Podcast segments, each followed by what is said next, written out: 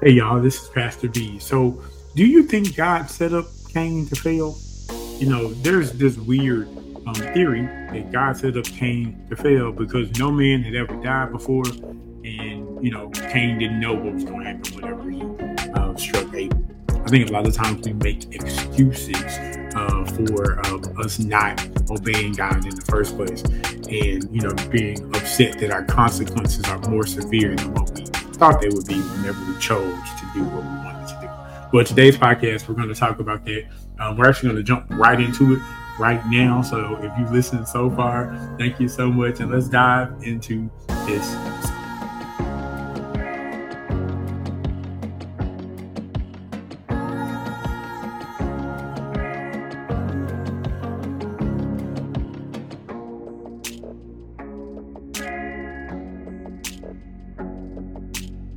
Hello, and welcome to another episode of the Living from Sunday to Sunday podcast. I'm your host, Pastor B. I do want to thank you guys so much for listening to today's episode. This episode can be found everywhere where podcasts are available. And I believe that this is the best 15 minutes of your day because it only takes 15 minutes uh, for real change to happen in your life. So, again, thank you so much for um, listening and watching today right? So today I want to ask a question, right? This is a kind of a theological question uh, that we're going to dive into, right? Did God set up Cain? Did God set him up? There is a strange um, theory um, that is floating around social media right now. And it's asking the question um, that Cain had no idea that when he struck Abel, that it was going to kill him because up to that point, no one had ever died before. And so, because of that, Cain is it's it's almost like Cain isn't their fault because all Cain did was hit his brother. How did Cain know that when he was going to hit him, that he was going to die, right? That's the underlining question or underlining thought um, is that Cain didn't know what the consequence was when he hit his brother. And so I think we have to take a moment and just kind of look at that whole story um, from beginning to end. Um, because one, I've never, I'd never heard of anything like that before, and so I, I believe there's some things in there that we have to kind of, kind of debunk. All right. So first thing, um, if you're unfamiliar with the story, this is located in Genesis chapter four of the Bible, and um, it is time for Cain and for Abel to present their offering to God as a sacrifice, as worship, right? So it's, it's obvious that this particular custom is something that that they were used to doing or that they were taught to do because it, it never um, says in the Bible that um, that they were um, that this was a brand new thing, right? It says that Abel bought um, or brought his um, best um, gift of the of the animals, right? And Cain um, brought his gift of of the land, right?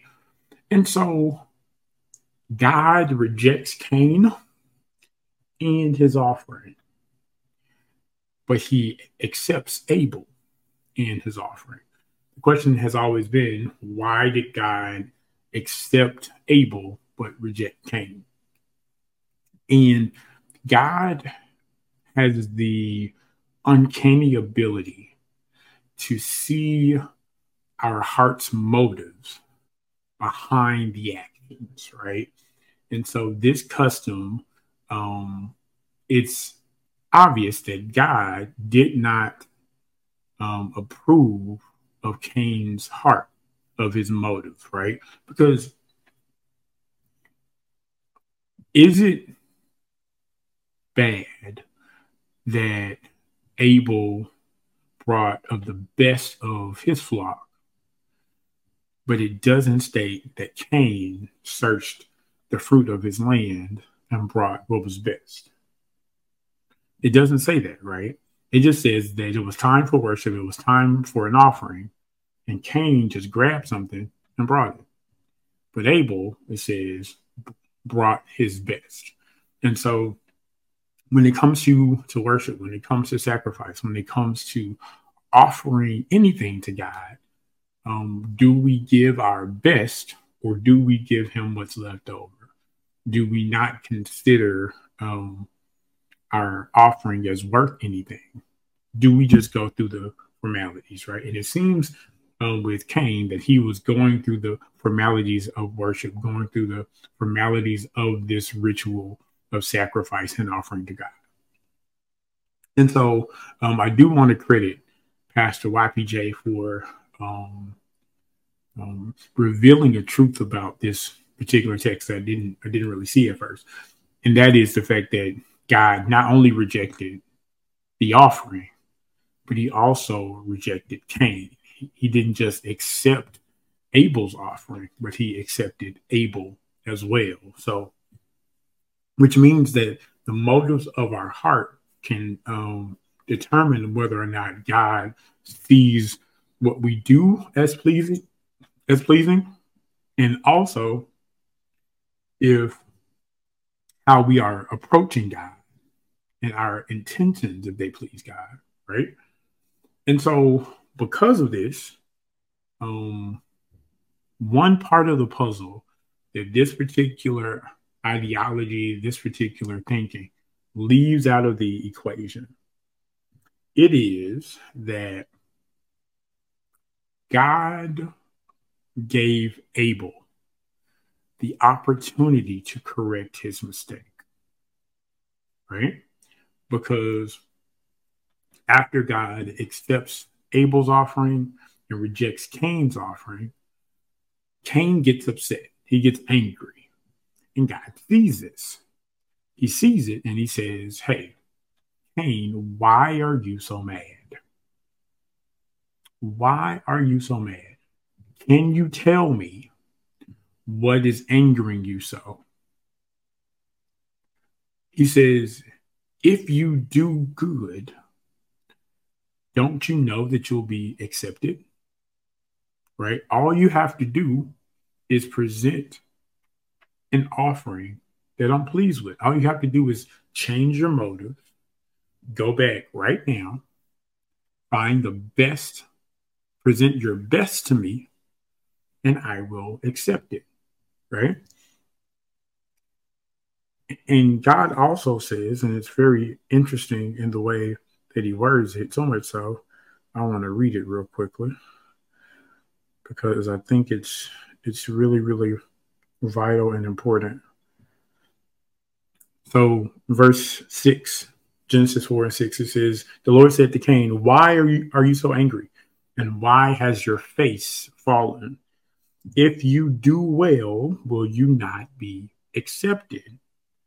And if you do not well, sin is um, crouching at the door, right?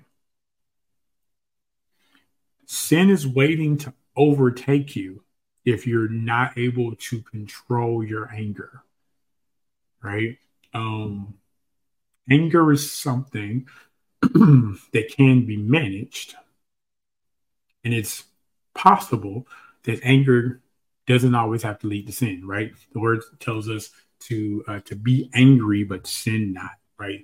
There are things that that upset us, people disappoint us, right?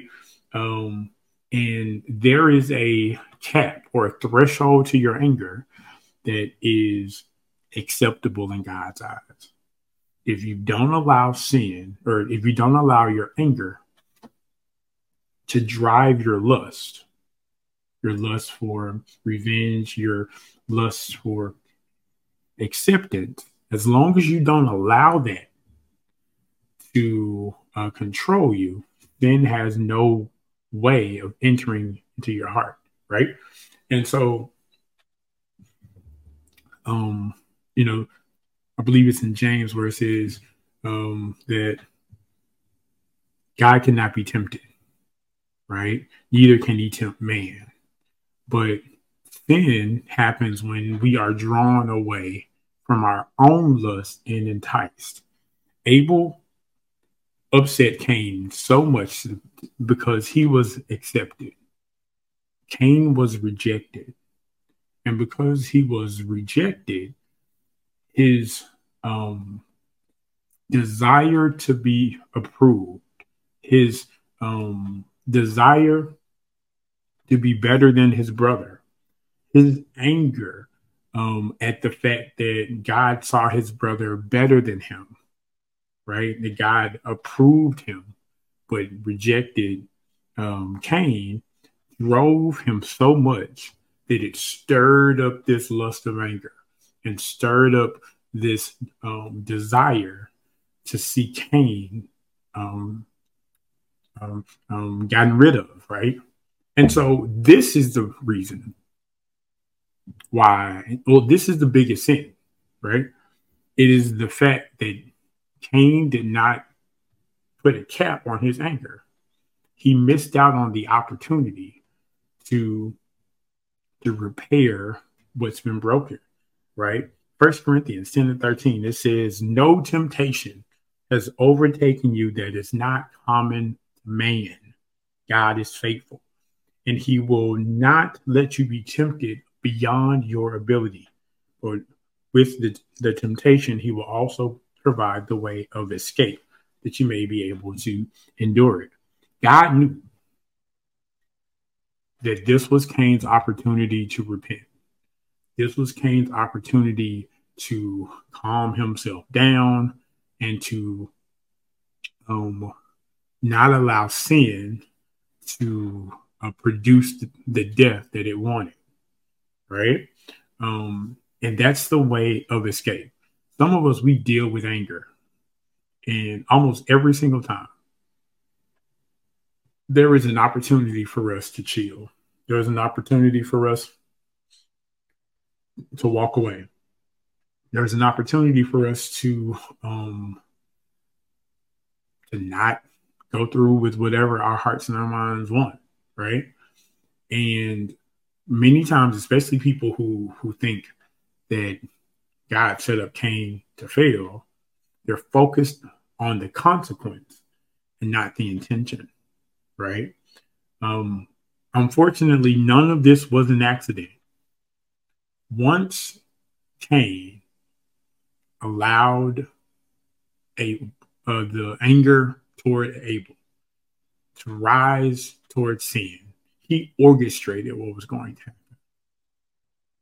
He tells Abel, Hey, Abel, come over here to the field. There are some things we need to look at. There are some things we need to do. He, this was premeditated, right? He gets him along, strikes him upside the head, right? And so many times, again, we're focused on the consequence, on the final result. But what led you to that? Don't ignore the way of escape. Don't ignore the flashing red light, the red sign right before you're about to go over the cliff, right before um, you're about to do something, say something that you will regret don't ignore the way of escape. Because again, this temptation is common to man. Everybody has gone through it, right? You're not the only one who's been angry, but has chosen not to see it. That's been angry and they prayed to God and say, okay, Lord, I'm very upset. And if you don't help me, I'm going to do this, this, this, and this. And the Lord always comes in because, again, He's faithful if you call on him to help you in your time of need, he is always faithful to present this way of escape. And so if you choose to ignore the way of escape, then what happens after that is the result of that choice. And we just have to be honest about about it, right? We can't um, we can't blame it on other people.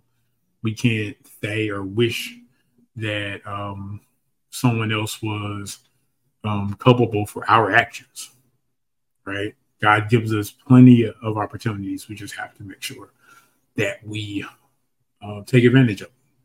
So did God set up Cain? Not at all. Cain had every every um, chance and choice to not hit his brother upside the head with the rock, and he did it anyway because he wanted to. Right? Don't be like Cain. Don't do it. All right. That's all I have for the day. This is the this is the uh, teaching version of the Living from Sunday to Sunday podcast so that we can learn how to control our, our anger. Y'all, thank you so much for listening uh, to this episode. Uh, thank you for watching via uh, YouTube. Um, y'all know y'all can find this podcast everywhere where they are available. Um, Amazon has um, our podcast available as well as Apple Podcast, Spotify, Google, Goodpods, everywhere. We're everywhere, right? So make sure that you download and subscribe. And uh, please be sure to check the uh, show notes because at the bottom of the show notes, you have an opportunity to become a paid monthly subscriber um, and join our Unity community. And um, I just want to thank y'all in advance for um, supporting this show. And I pray that that everything that is sown to you via this podcast, that God is able to return it to you um, 30, 60, and 100 fold. All right. Y'all have a great one. And as we always say, I see you and I see you. Bye, y'all. Thank you for listening to the Living from Sunday to Sunday podcast. All episodes are available everywhere where podcasts can be found. Make sure that you like the show, download, and subscribe so you won't miss out on any of the future episodes. Remember, real change happens between Sundays. Talk to you soon.